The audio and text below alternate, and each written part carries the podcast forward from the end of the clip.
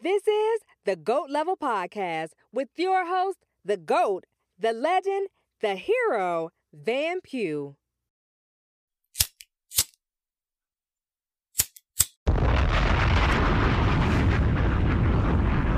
Welp, my bracket is done. but, well, at least the one I care about the most. And that's the one with my college friends. But despite my three of my final four being out, I'm still in second place in that pool. How? I don't know how. I have to pretty much rely on Kansas losing for me to win that pool. If Kansas loses and Purdue makes the final four, I win the pool. You gotta love it. And this is an off year for me. But that usually happens after I, you know, do well. Kind of like in 2012, I I think I came in third or I won the bracket pool at the Union at OU because I had Kentucky and Kansas. To me, that was an easy one. It was a no brainer. And I won that one. Similar to 2021, I, I won the pool for my college friends because Gonzaga and Baylor were the two best teams. It was obvious. And then the next year, in 2013, after I won or came in third in the Union pool, I didn't do so well because I had Gonzaga and Georgetown in the finals, and they didn't make it past the first weekend. And then this year, most of my Final Four is gone. I think one of my other brackets, I think the only bracket that has a chance is this bracket I'm in with uh one of the Eagles Twitter women I like. Her bracket pool. I got UCLA winning it all, and they're still alive. I got them beating Duke in the Final Four, and that looks like that looks realistic right now. If UCLA can beat Carolina and then I forgot who they would have after that. If they can uh, beat Carolina and then I think they play against is it Miami or Iowa State? Yeah, I think so. Or maybe it's Purdue. I mean, maybe it's Kansas. I, I don't know. I'm, I'm messing up. UCLA. It's. It, I'm trying to think. It's the East bracket. So it's it's the East bracket. So that means they would play against I think Miami or Iowa State. I, I believe so. So if they get past that, I'm good. No, I got it. Purdue would play the winner of UCLA and North Carolina, even though I think that's that's a toss up at this point. Like UNC has the talent to go to the Final Four. They really do they knocked out their biggest threat. I don't even think Baylor was their biggest threat without their um big big man. I think UCLA is their biggest threat. So if UCLA wins, all this is happening in Philly, by the way. Uh, UNC, UCLA, then Purdue and St. Peter's. It's in Philly. Could have went easily. I explored going, but obviously I'm not going. It's today and you know I want to save my money. And you know if I went, I would have had to get a hotel and everything. Nah, or I would have had to drive home late. Not trying to do that. But basically, what I'm trying to get back to my Yahoo bracket with with my uh, Eagles fan Twitter is looking all right. I think I might steal that, but I need UCLA to win. I need Duke to win. That's all. Now I haven't really got to watch the games. Listen to a lot of these games on the radio. I mean Gonzaga lost. I just knew the end was near for them when they struggled with Memphis. And the little bit I saw, the little bit I did see, Gonzaga was missing shots, not getting Drew Timme the ball. And then it seemed like Arkansas's guards did whatever they wanted. And this was just in the little bit I saw. I can't even imagine how the rest of it looked. Eventually, Drew Timme got the ball. I think what did Gonzaga in was that Drew Timme didn't have any help, especially in this last game. uh, Nembhard was a no show. Chet Holmgren was just okay. And that that's kind of why I bought into the hype and had Gonzaga going to the end in most of my brackets or in half of my brackets is because Chet Holmgren is such a beast and I think so highly of him. I mean, he's like he's over seven feet. I know he's really skinny, but from what I saw, he's really skilled, can shoot, can finish at the rim, got post moves, can um change and affect shots defensively. But I guess it's harder to do so on the college level, obviously. Man, whatever, man. Anyway, Gonzaga's out. Arizona's out. But, you know, I didn't believe in Arizona as much. Simply because I just had no clue about them. But I think if I had watched them more often and knew about Mathurin and um, Kriisa, if I knew more about them, I probably would have bought into the hype, you know, because they, they're legit. So they got some legit guards. They got some legit guards.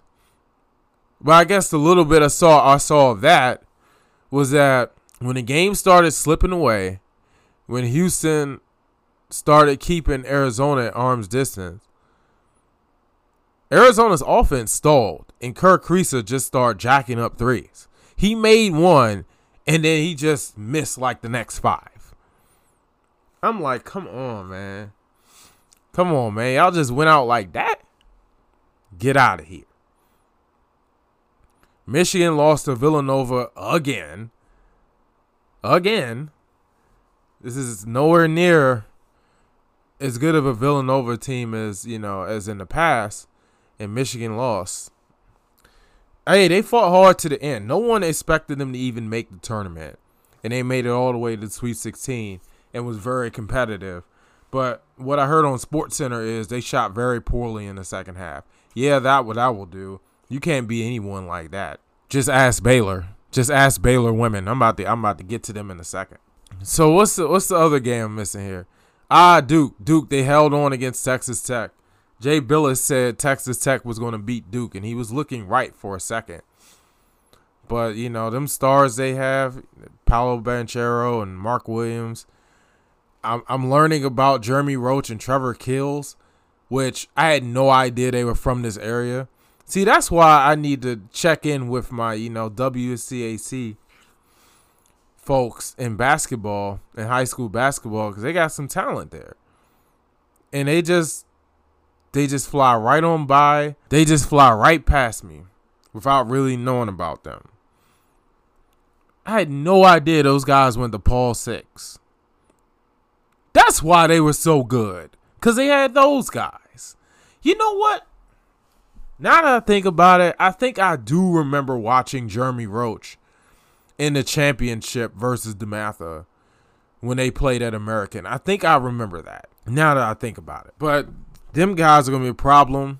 And then Paolo Banchero is a top five pick in the draft. Like I'm telling you, man, I think I think I'm on to something with Duke making the final four. I don't know though, man. It's gonna be tough going against Arkansas, who's back in the Elite Eight again. I think last year they like they narrowly lost to Houston last year, if I'm not mistaken, in the Elite Eight, or was it Baylor they lost to? Anyway, they made the Elite Eight, even though they had some close games. I do have to give credit where credit is due. Texas Tech, they lost their coach.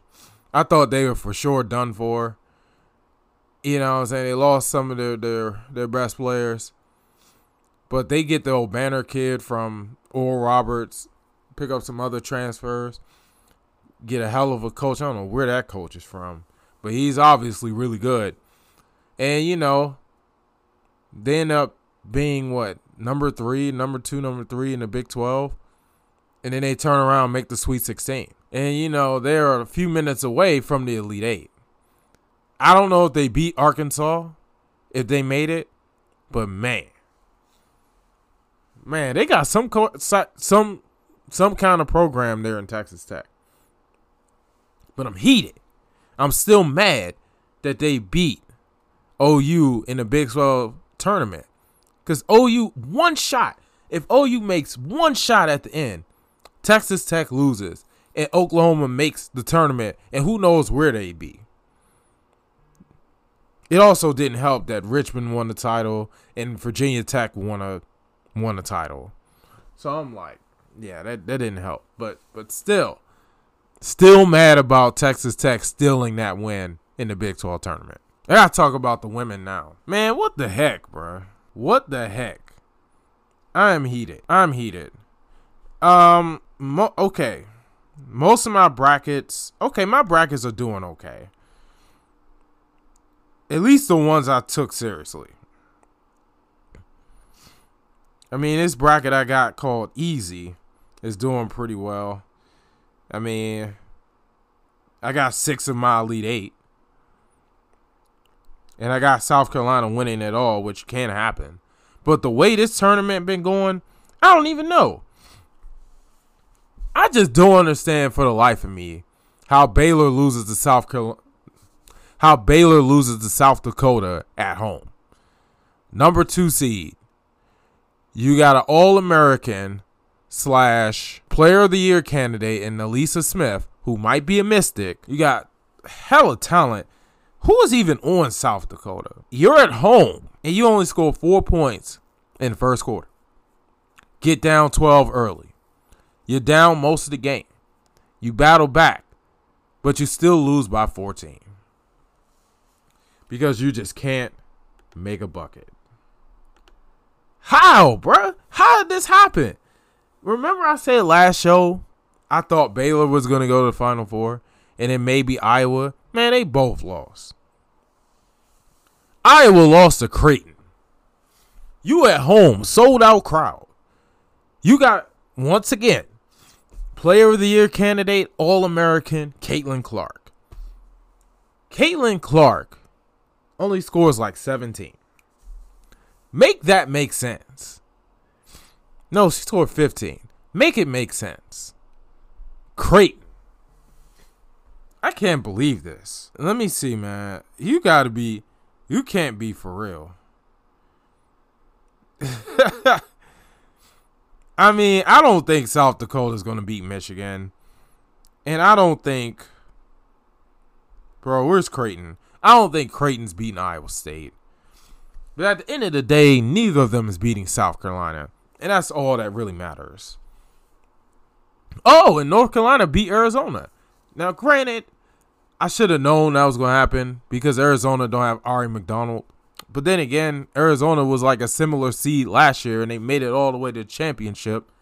And they were a few bricks away from stealing that title from Stanford. My girl, man, my girl, the coach, uh, Adia Barnes, got upset at home. The women's tournament, they introduced the first four, and then they going crazy. They don't know how to act.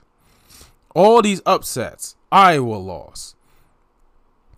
Um, LSU lost. They got Kim Mulkey, the legendary Kim Mulkey. And I was thinking, you know, I, I was just thinking about this. Like Kim Mulkey was probably looking at the Baylor game Baylor losing South Dakota, and she was probably like, wouldn't let that happen to me though. And then her team loses to Ohio State at home. Bro, what? What? Wow. You got to remember, man, with teams like that, where the coach is the star and you don't really know any of the players, you got to remember that the players got to play. The coach doesn't play. The coach may be really good, but the players got to play. And Ohio State women always had a solid program. Now, oh, oh, oh yeah, Oregon, Oregon lost. they got Sedona Prince, and they got they got the little sister Sabally, who went off against Belmont. They lost. This is insane. Villanova Villanova, an 11 seed, won. And honestly, just looking at them for two minutes, I was like, I see how they, they won their first game. I see how they beat BYU. You know, they play really well as a team, and they got this girl, number 20, who's a beast. Like, she can shoot from the outside, she got post moves. Man, I see why Villanova made it that far.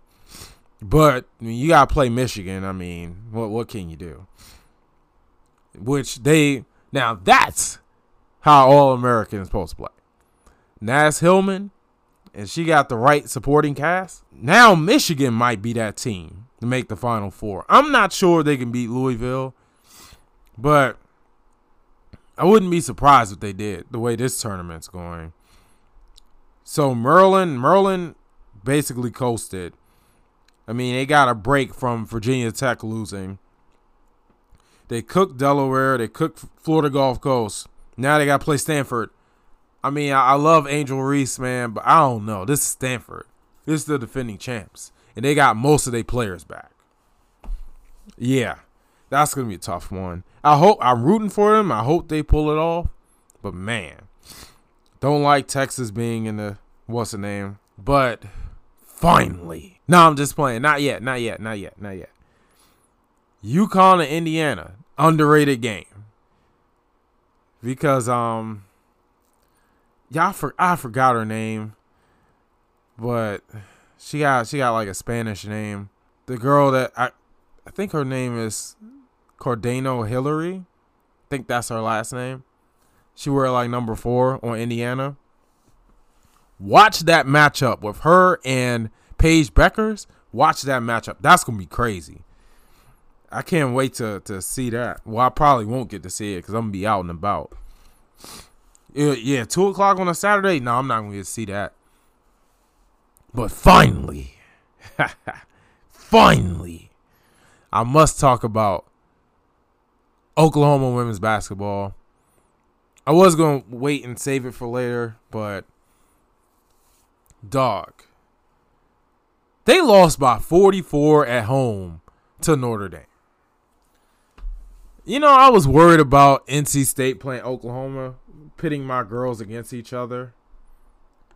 I don't got to worry about that anymore because my Lady Sooners got washed. They got whooped. They got the whooping of their life. And I'm just looking at the stats and I'm just like, how? How does this happen? While I was watching another game, I was looking at the ticker and it was close in the first quarter for a little bit. And then Notre Dame just start pulling away, pulling away. Next thing you know, they're up 40. How? Notre Dame, I'm looking at the stats. Bro, they only had 12 bench points. They scored 108 points, 12 of them from the bench. No one scored over 30 points on their team. Three people had 20 or more, but they scored 108. OU had more rebound. OU only made four less three. But here's what what stuck uh, stood out to me. Notre Dame shot 53%. That's that's crazy. You can't allow anything more than 40 if you trying to play defense. And here's I think this is what really happened because OU had 28 turnovers and Notre Dame had 16 steals. My guess is they got a lot of runouts and a lot of easy layups and fast breaks. Honestly, in DC Fray and Social League, when my teams get blown out, that's what happens. You know, we miss a lot of shots. They go down the other end and they score easy baskets and they keep doing it and doing it until we're like tired and just ran out of the building. That's probably what happens. That's no excuse. That cannot happen at home. You're the four seed. Man, they should have just played this game in South Bend. If I knew that was going to happen, they should have played that game in South Bend. We probably would have had a better chance. Because that was ridiculous. You got my man Chris leaving early and saying that this team shouldn't even been in the tournament. They should have been in the WNIT. oh, man. Hey, shout out to Chris Sambonji, man. He is hilarious. He said they should have been in the WNIT. Oh man, he killed them. Terp. What a way to go out. Now, sticking to OU basketball, I might as well transition into this. OU men's basketball is out of the NIT. And it pretty much happened around the same time. Like the day before the OU women's game, or maybe the same day. I think it. No, no, no, because they they're both at home. So it happened the day before. OU men's basketball basically was losing most of the game, and they were down late. They only lost by two, but honestly, they were fighting and clawing to get back late in the game. They only scored 66 points. The game was close. It was back and forth. But I think St. Bonaventure just took control late in the game. And they've done that the entire NIT tournament. And just props to them. I can't even hate because what they're doing is incredible. They went on the road against Colorado, won. Then they came to OU, won. And then these are all close games, by the way. And then Virginia, I thought the game was to be at St. Bonaventure. I was like, oh, that's to throw them a curveball. They not to win that. Nah, the game's at Virginia. So they have to come all the way back to the East Coast against Virginia, who looked like their fans were game and ready to roll. They lost. No, they won. St. Bonaventure went on the road three times and in NIT. Now they're going to New York. Props to them, man. Just props to them. That block at the end against Virginia. Oh my god. And then they waved to the crowd. oh man, that was badass. But hey, both OU basketball teams are out. It happened about the same time. The men's basketball loss is disappointing because I wanted to see them in New York, but it just is what it is. It is what it is. Like the future is bright with Porter Moser. I like where the program is going. A lot of uh, trials and tribulations and losing Harkless and losing those games against Iowa State and Texas Tech, and getting swept by TCU. Just the conference slate didn't go the way we wanted, but won what five in a row at the end. Nearly played ourselves out of the bubble, made tournament. You know, um, I like to see where this goes with Porter Moser. Let's get some recruits in here. Let's get some good transfers in here. Let's let's go. Let's go. I mean, I love how we played against Kansas, who might make the Final Four. So there's a lot to be encouraged about. And they went down fighting, even though they were the higher seed at home. They still went out fighting. The women, they started off 20 and 2. Big turn turnaround from what they did last year. So I guess I can be encouraged about that. But the way they went out, that was a good old fashioned. You know what? I don't like how they went out, and I wish they used that as fuel the entire offseason and ascend to greatness. And then maybe we can be in the Sweet 16 and maybe the Elite Eight. Who knows? Maybe further than that. The way the tournament's going this year, who knows what could happen next year? It could be even more upsets next year. Hey, let's see. Let's see what happens. Um, all right. Speaking of the garden, let me transition into this. Ice Trader Gang. I'm not gonna play it. I'm not gonna play it. You already know. You know, I didn't get to see Trae Young on Christmas because I got sick. Technically, I got sick this time, but I said, screw it. I'm gonna go. I'm not that sick. I wasn't. The difference is this time I wasn't coughing or sneezing.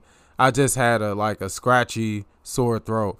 So I was like, oh, okay, I know the cold is coming, and then it came.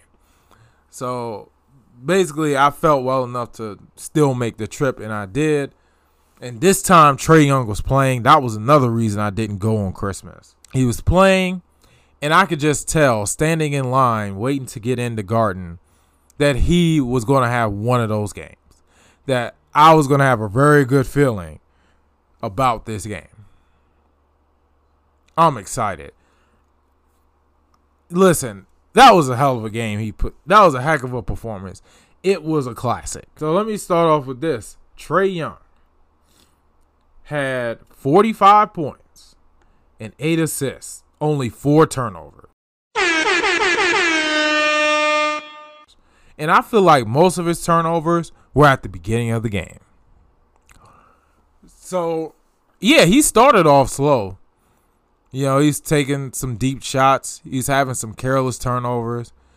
He was missing some layups. But then he got it going. Once that shot started to fall, and by the way, he was 7 for 15 from 3. Once that shot started to fall, the Knicks were in trouble. There wasn't too many F Trae Young chants. It wasn't. There were a few near my section, but they were they were kind of drowned out. Like they weren't. It must have been a more family friendly crowd, or the Knicks fans are just not that hyped about the Knicks. Or maybe I'm just overrating this Knicks and Hawks rivalry. I might be overrating it just a ton, just a tad. But somehow, some way, you, you know, the Garden, Madison Square Garden, it took a little bit for it to fill out. This what happened the last time I was there. It looked like it ain't gonna be that many people there. I was like, oh, this these folks don't really care about the game. By the second quarter, everyone was in. Everyone was there. And once the the Knicks started making that run, especially in the third quarter, that place went crazy. I was like, man, I see why. I see why the Knicks get so passionate. I, I see why there's so much hype around this place because there's just nothing like it when the Knicks are doing well. So I can see why in the playoffs, Knicks fans would be extra hype and chanting F Trae Young. There wasn't too many F Trae Young chants. It was a regular season game. It looked like they were not going to make the playoffs. I don't think Knicks fans expect them to make the playoffs. So the energy in the building was a little watered down. Still, it was a really good game. Like when the Hawks were making their runs, I was going crazy. I was, you know, leaning in my seat. I was smiling. I was laughing. When the Knicks went on their run, I was quiet. And I was like, damn. it's just, I can see why the Hawks are 500 because they're just inconsistent. That's that's inconsistency. Defense, they have some holes. They have some matchup problems. Offensively, their shots come and go. And their post presence, they don't really have a post presence. Their post players mostly catch lobs. So that's that's the team we're dealing with. That's the that's the Hawks team we're dealing with. I hope it looks like they're gonna make the play in. Because their competition is the Knicks and the Wizards. The Wizards are going backwards. They are trash. They trash. And they just lost again last night. It wasn't even competitive against the Bucks. I tried to listen to the radio. I tried to listen to them on the radio. I just couldn't take it. Once they got down 25 in the first half, I was like, no, no, no, no, no. I know they're playing the Bucks, but at least try. They're a year away. That's all I'm gonna say about them.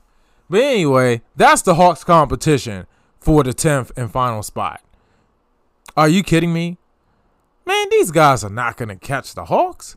If I was the Hawks, I start trying to inch towards seventh place.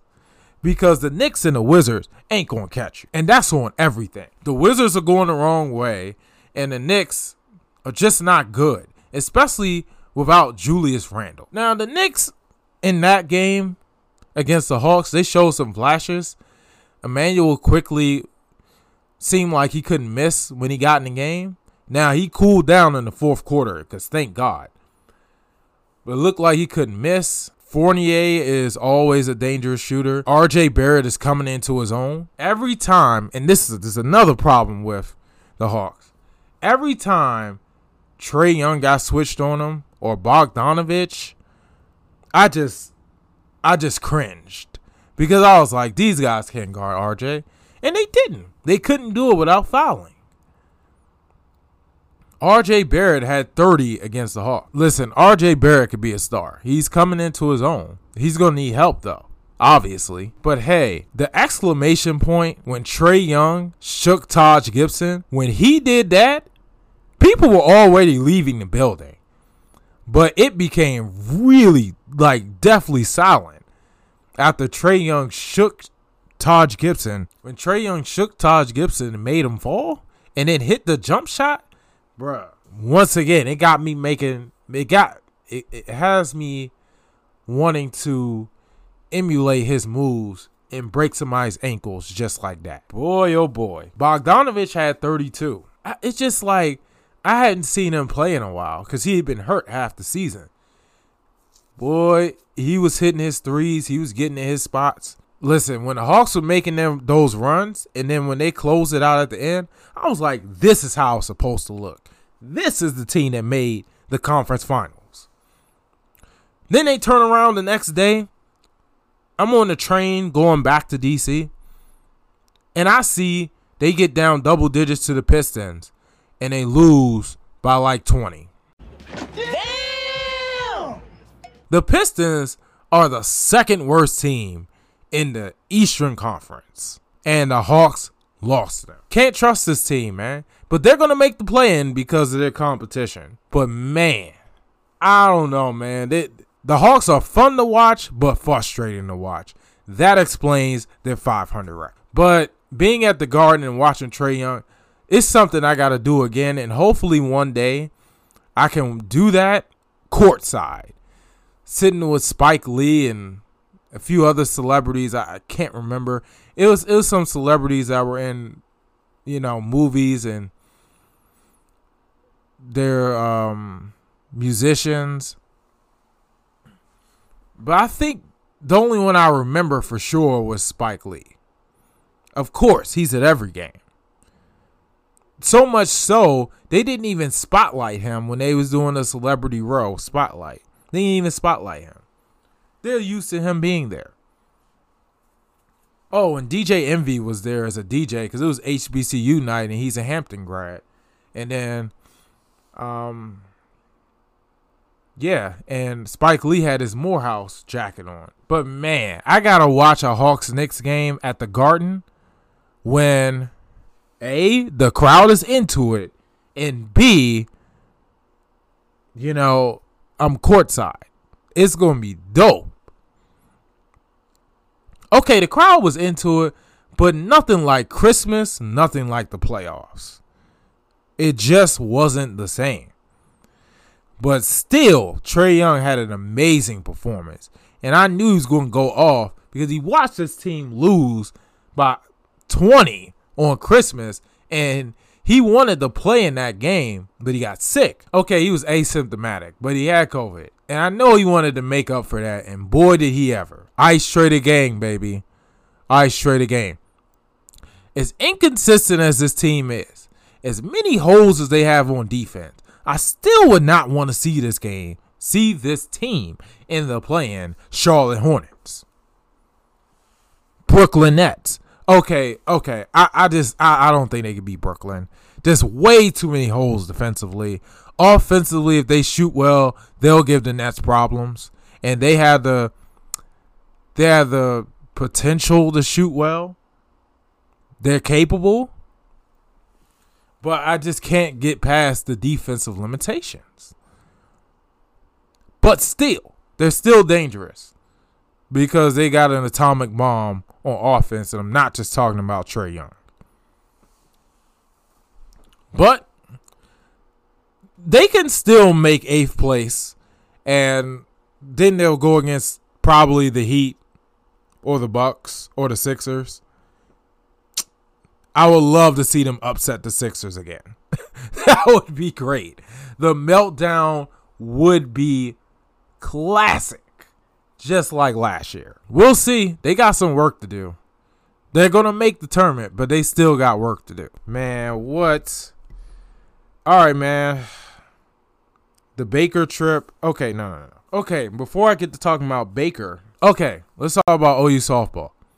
Real quick, real quick. OU softball is 26 and 0. And you know, when I did this sort of thing last year, they were leading the country in every offensive category. Surprise, surprise, they're doing it again. And they have the highest batting average by a large margin. They have the highest home run average by a large margin. They have 70 home runs. The next closest is 54. Except this time, they also they also have the lowest ERA, 0.73. Bro, this team is just dominating. And you look at their schedule.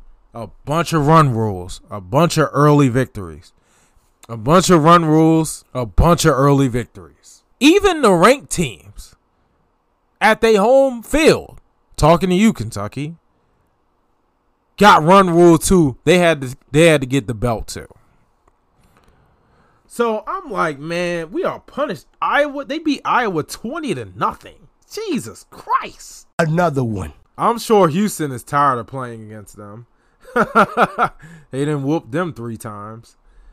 Um, the only team that got close was Tennessee because they they Tennessee took them to extras. That's it.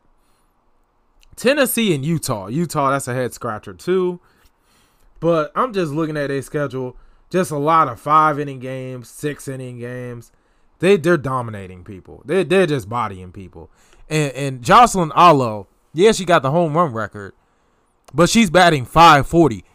Damn! It just blows my mind. And I think it's Lynnsie Elam who's also batting 500. I'm like, this team is unreal once again. And our leading pitcher is a freshman.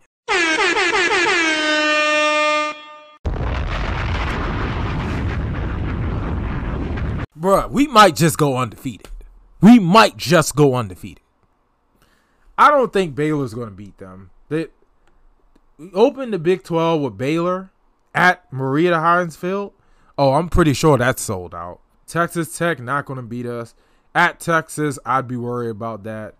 Iowa State improved, they're not going to beat us. Kansas, are you serious? Oklahoma State is always a tough draw. Well, recently they've been a tough draw. But this time it's in Norman. They're not winning a game. So there's no way this team loses more than two games. They're just too they're too dominant, too good, too balanced. And guess what? The whole Oklahoma State series is on ESPN. You can watch it too on TV. So check it out when the time comes. I know it's the beginning of May, but you got to see this. You got to see us whoop up on the little sisters of the poor, aka Oklahoma State. I gotta get. I had to get them. I had to get them. A uh, little more NFL news. When Matt Ryan got traded for by the Colts, this is when I started to get worried about Baker because I thought for sure the Colts are going to pick up Baker because th- there's mutual interest, and Baker is just as good as Carson Wentz, and he's younger. Not that much younger, but younger. So I thought surely, surely they would pick up Baker Mayfield. Nah, they pick up an older, more accomplished quarterback, Matt Ryan.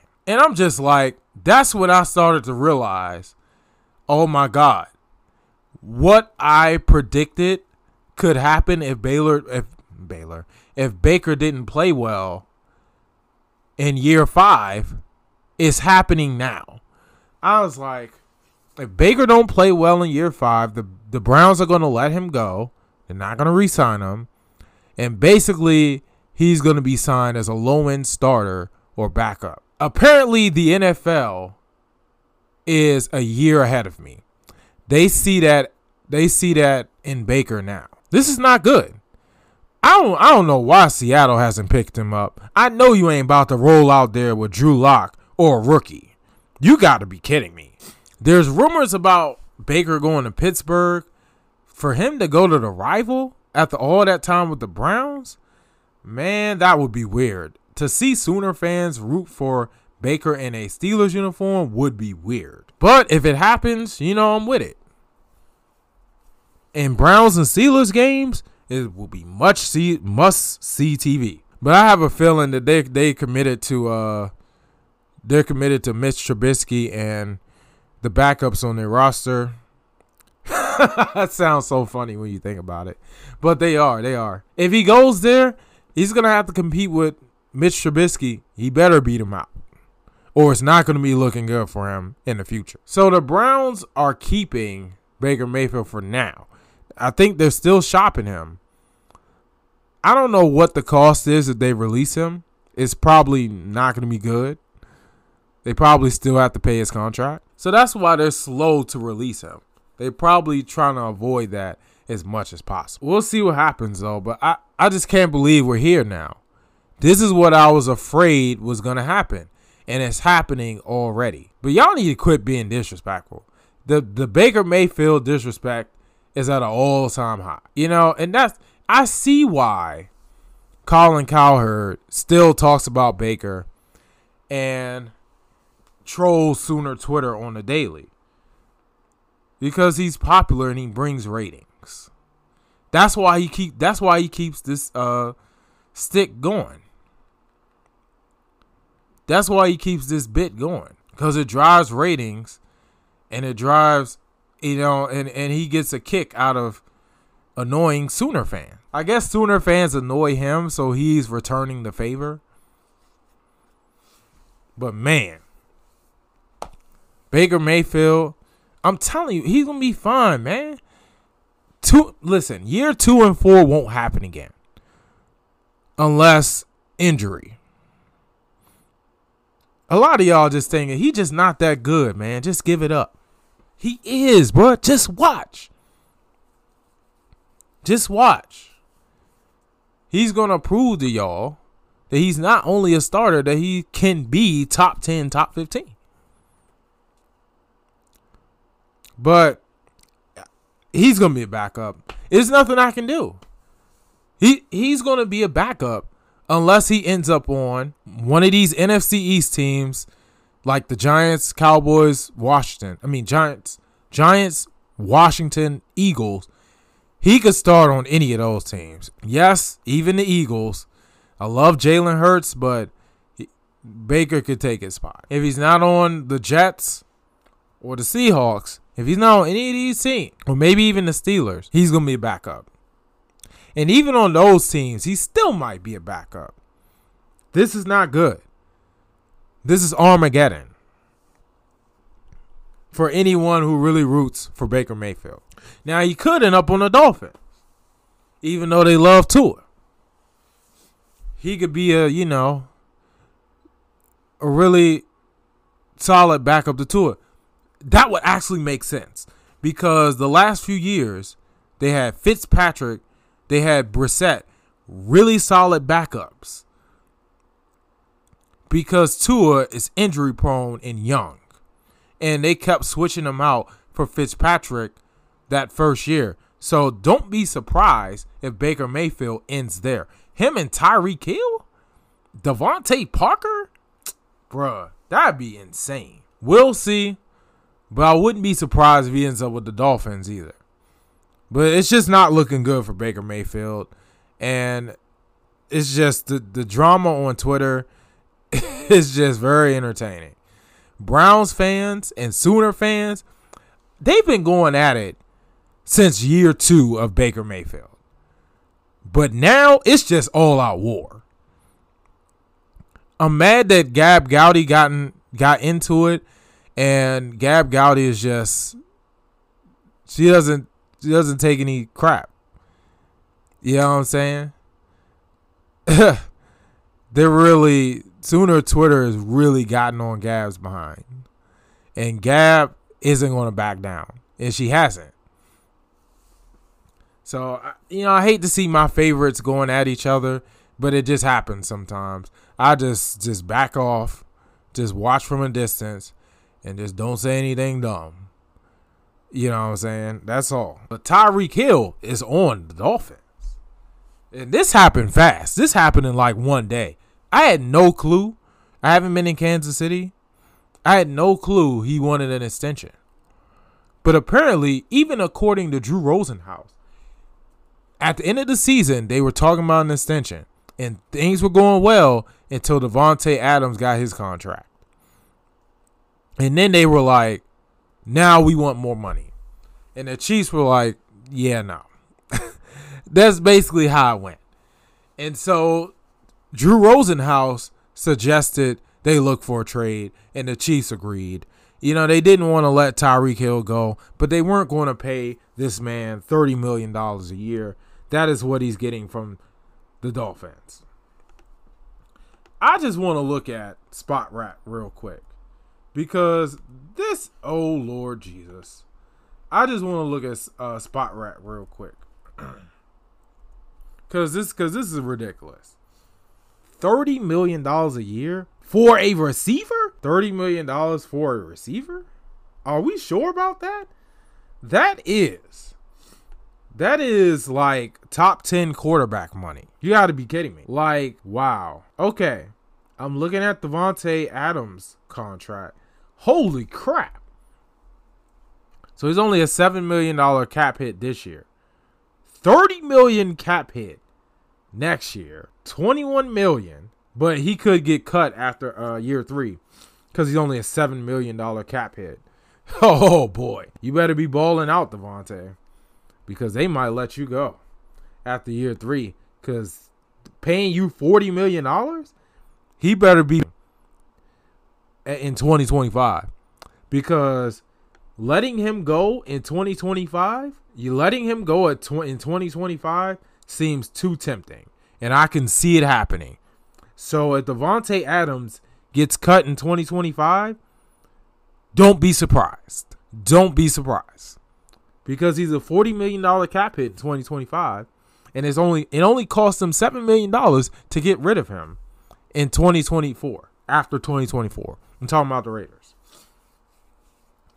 And i'm, I'm just looking at an article com- comparing Davante adams and tyreek hill's contract.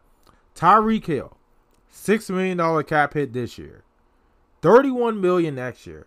$24 million 2024 Davante adams he's only a $10 million dead cap in 2024 if the Dolphins decide to get rid of him, which I can see happening. In 2025, $28 million cap hit. Here's the kicker though. Here's the, this is hilarious. This if he makes it this far, expect some shenanigan. In 2026, Tyreek Hill is a $50 million cap hit. Yeah, I see why he signed that contract. 50 he could get paid 50 million dollars at 31 years old. He's a receiver. What? And a small one at that. I know he's fast though. He's fast. And he's been very productive.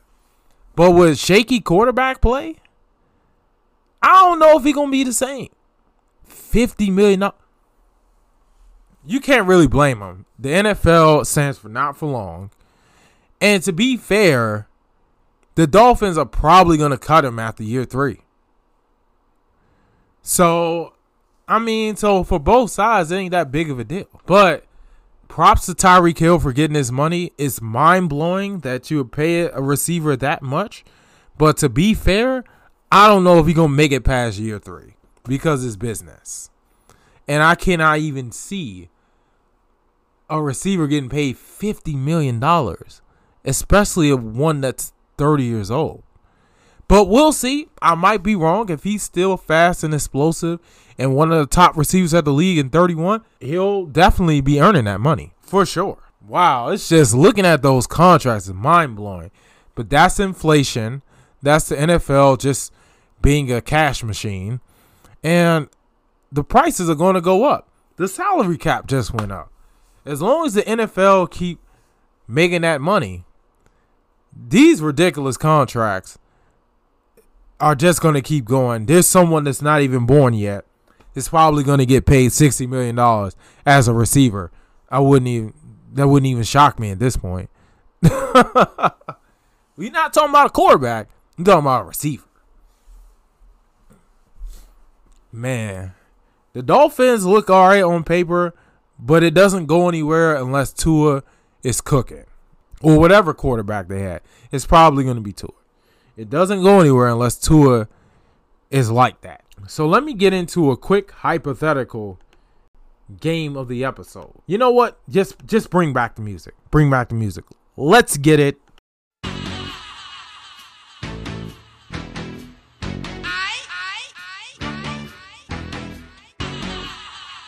I might have done this before. I don't remember. But this is a Gretzky versus Ovechkin matchup. Uh, 85 Oilers, who I think won the Stanley Cup. And they're going against a young Alex Ovechkin the 2009 Capitals, who I believe they lost in the second round to the Penguins. That's when the cap cycle started. the cap cycle was, was born then. but yeah, Ovechkin, Gretzky, two of the greats going against each other. I ain't even gonna hold you, man. What if sports is cap? Is all cap like my hockey team? Like seriously, bro. This joint had the Oilers winning 9-1. Now, I will say this. Gretzky is a maniac because that season he had like 200 points. So, so he had a bunch of goals, we had a bunch of assists too. I don't think Ovechkin hasn't had more than like 120, 130 in a season. Just shows you how insane Gretzky is. And this is a young Gretzky. But what if sports is cap, bro? They got the Oilers winning 9 1 in Capital One Arena. But, you know, it kind of makes sense because the Capitals, I mean, this year, they've only won like two home games in 2022. I, it may not be two, but it's definitely less than five. and even back then, the Capitals lose important games at home, like that game seven against Montreal in the first round. Yeah, stuff like that. So it makes sense that they will lose at home, but 9 1, this is cap. Wayne Gretzky had, in this hypothetical, he had two goals and three assists. That makes sense from what I saw on Hockey Reference, Pro Hockey Reference. This dude is a maniac. And he went off in this hypothetical 9 1. Ovechkin didn't even score. He didn't even have an assist. He did have six shots on goal, but man, the only score by the Capitals was by Alexander Semin. That's a name I haven't heard in a while. But yeah, young Nick Backstrom, young Alexander Ovechkin, shut out. Shame! Tragic! Annoying. But it's okay, you know. You know what, man? Let's run this back. And it's not even Capital One. It, it's Verizon Center. Last when when they played back in 09, it was called Verizon Center. All right, no, no, no, no, no. Let's run that back because what is sports is cap. And Edmonton won again 3 1. So, whatever, man. Whatever, man. Uh, the 09 Caps took this L. And that is the hypothetical game of the episode and the end of the episode. Go to goatleveltees.com for all things goat level. Mr. Van Pugh, I'm out. Peace. Thanks for listening to another episode of the Goat Level Podcast. Make sure you share, subscribe, and get money.